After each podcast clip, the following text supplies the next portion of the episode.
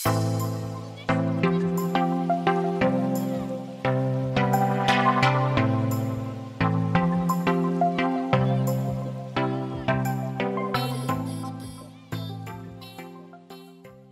الله وأسعد الله أوقاتكم بكل خير. معكم مجددا دكتور مهندس جميل زهير كتبي من جامعة جدة كلية الأعمال. وهذه ثاني حلقات بودكاست سايدوز. والتي سنتحدث فيها عن الكسل. وما يفعله هذا الداء بالبشر وخصوصا رواد الأعمال والموظفين.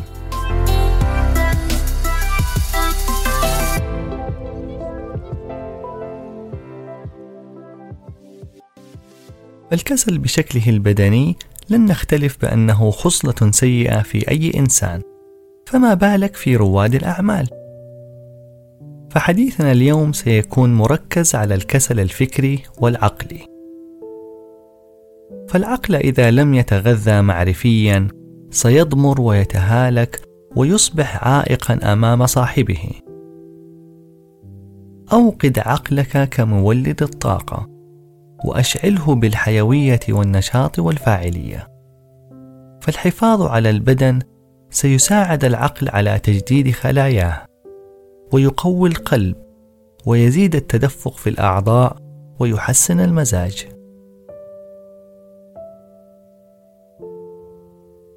فحينما نقول رائد الأعمال فنعني بذلك الشخص المبادر الذي لا ينتظر الغير ويعتمد عليهم ليبدأ الفكرة.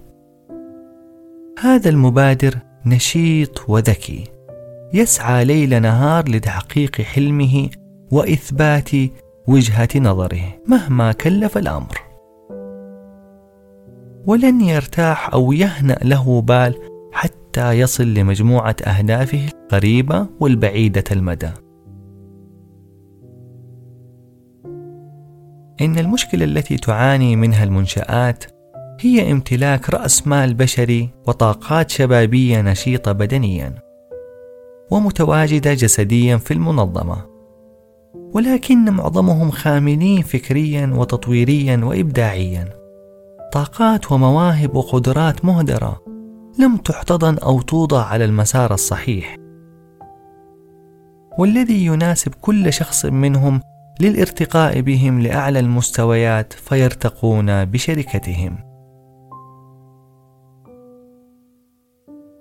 إن المبادرة والريادة في الأعمال تعني اقتناص الفرص وعدم الجلوس لانتظارها ووصولها إليك على طبق من ذهب. فالفرص السهلة كثيرة، ولكن عوائدها قليلة ولا يوجد فيها تحد. أما الفرص الكبيرة والواعدة فقليلة، ولكن عوائدها ضخمة، وأحلى ما فيها هو التحدي والإثارة. هذا التحدي هو ما يجذب المبدعين من رواد الأعمال ليخوضوا المغامرات الصعبة والتي يثبتون فيها صلابتهم وقوتهم وذكاءهم.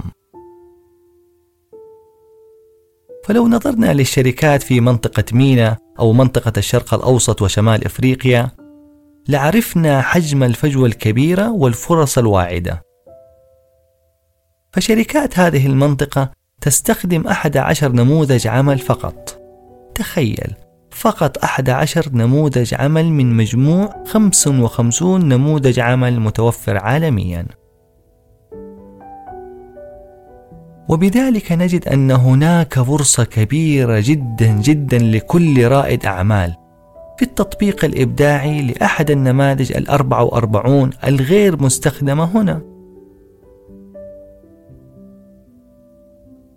فالريادي مغامر بعقل وبذكاء. ويحسب كل خطواته ويدرسها مرارا وتكرارا.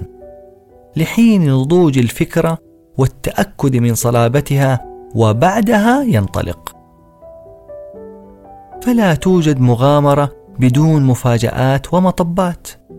لكن المهم هو القدرة على امتصاص هذه المفاجآت والتعامل معها بعملية ومهنية وخبرة عالية. هذا ما يميز رائد الأعمال ذو النفس الطويل عن صاحب النفس القصير. فإيجاد الحلول للمطبات الصعبة التي تختلف في نوعها وكمها يتطلب مهارة التفكير الجانبي والتي طرحها ديبونو في كتابه الشهير Lateral Thinking. فهذه المهارة تهدف لإيجاد أسهل الطرق وأعلاها كفاءة خلال وقت قصير وقياسي. وهنا تأتي أهمية ثقافة التجربة والخطأ. فمتى انتشرت هذه الثقافة في منظمة ما سنجد أن حلولهم أكثر إبداعية وبساطة مقارنة بمنافسيهم ممن لا يملكون هذه الثقافة. فالتجربة والخطأ هي مدرسة عملية لها قوانينها وأنظمتها وقواعدها. بالإضافة إلى ذلك، فإن وجود ثقافة التجربة والخطأ سيؤدي لتقليص المخاطرة خلال المغامرة. ولذلك نجد أنها مغامرة مدروسة تعتمد أحيانا على التخمين المدروس وليس التخمين الاعتباطي. فالفشل نوعان فشل بناء constructive failure وفشل هادم. destructive failure. والفرق بينهما يكمن في التعلم والدروس المستفادة من هذه التجارب. فالنوع الأول يدعو لالتقاط المعرفة وحفظها والاستفادة منها. وهذا عكس النوع الثاني والهادم الذي لا يأخذ بالحسبان محور التعلم. فالمهم هو أن نتعلم من أخطائنا وتجاربنا بهدف تطوير منتجاتنا وخدماتنا. وأن لا نعاند في الاستمرار في شيء لا يرغبه العميل ولا يتوافق مع احتياجاته. فنقع حينها في الفشل الهادم والذي يضر بالمنظمة. ولهذا يجب على القيادي أن يدعم النوع الأول من الفشل ويحارب النوع الثاني. فالشركات الكبرى التي تدعم الابتكار والاختراع وتعطي الموظف الحرية في التجربة والخطأ تقوم في نفس الوقت بتحميل المسؤولية كاملة للموظف على نتائج تجاربهم. ولذلك تملك هذه الشركات أدوات لعملية التقييم ومتابعة ومساءلة الموظف بشكل دقيق. هذه العملية تهدف لاستمرارية موظف النوع الأول ممن يفشل ويتعلم فيتطور. والتخلص من موظف النوع الثاني والمضر بفريق العمل. وبذلك لا يبقى لدى هذه الشركات غير الكفاءات المميزة التي تتعلم وتتطور باستمرار. فالحرية التي يجب زرعها في الموظفين هي الحرية المسؤولة. ولنا في شركة أمازون وجوجل خير دليل وقد سمعنا مؤخرا قصصا كثيرة عن حزم هذه الشركات وعدم مماطلتهم لأي موظف لا يتماشى مع ثقافتهم الإبداعية فالمنافسة كبيرة وشرسة في مثل هذه الشركات وتشكل ضغطا مستمرا على نفسية الموظفين. فمثلا حين تعلن شركة جوجل عن 2000 وظيفة مثلا ستجد أن المتقدمين عليها يتعدون 2 مليون متقدم. وللحصول على هذا المقعد قد تحتاج معجزة إلهية. فلو بحثنا في أسباب انهيار الكثير من الشركات الناشئة خلال أول سنتين خصوصا التقنية والتكنولوجية منها لوجدنا أن أكبر أخطائهم هي اتباعهم للنوع الثاني من الفشل. ظنا منهم أنه النوع الأول. فيتسبب ذلك في استنزاف مواردهم ومشاريعهم فتنهار الشركة وتتبخر أحلامهم. لذلك أدعوك وأرجوك ألا تتكاسل أو تتخوف من خوض المغامرة المدروسة والتي تساعدك على قياس عمق الماء قبل أن تغطس فيه.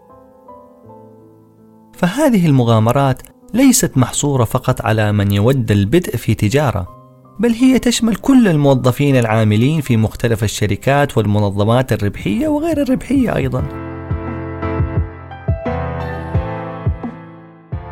في الختام إن الكسل موت بطيء والنشاط حياة برزخية وما يجعل هذه الحياة أجمل هو القيام بعمل ذو قيمة ومنفعة يبقى بعد رحيلك بحول الله. فالناس يا أعزائي يموتون وينسون بعد فترة إلا المغيرين والمبدعين والمجددين منهم. يرحلون وأفكارهم تظل باقية وأعمالهم خالدة. يقول الروسي ماكسيم غوركي لقد ماتت شفتاه لكن كلماته ستظل باقية إلى الأبد في قلوب الأحياء. فمان الله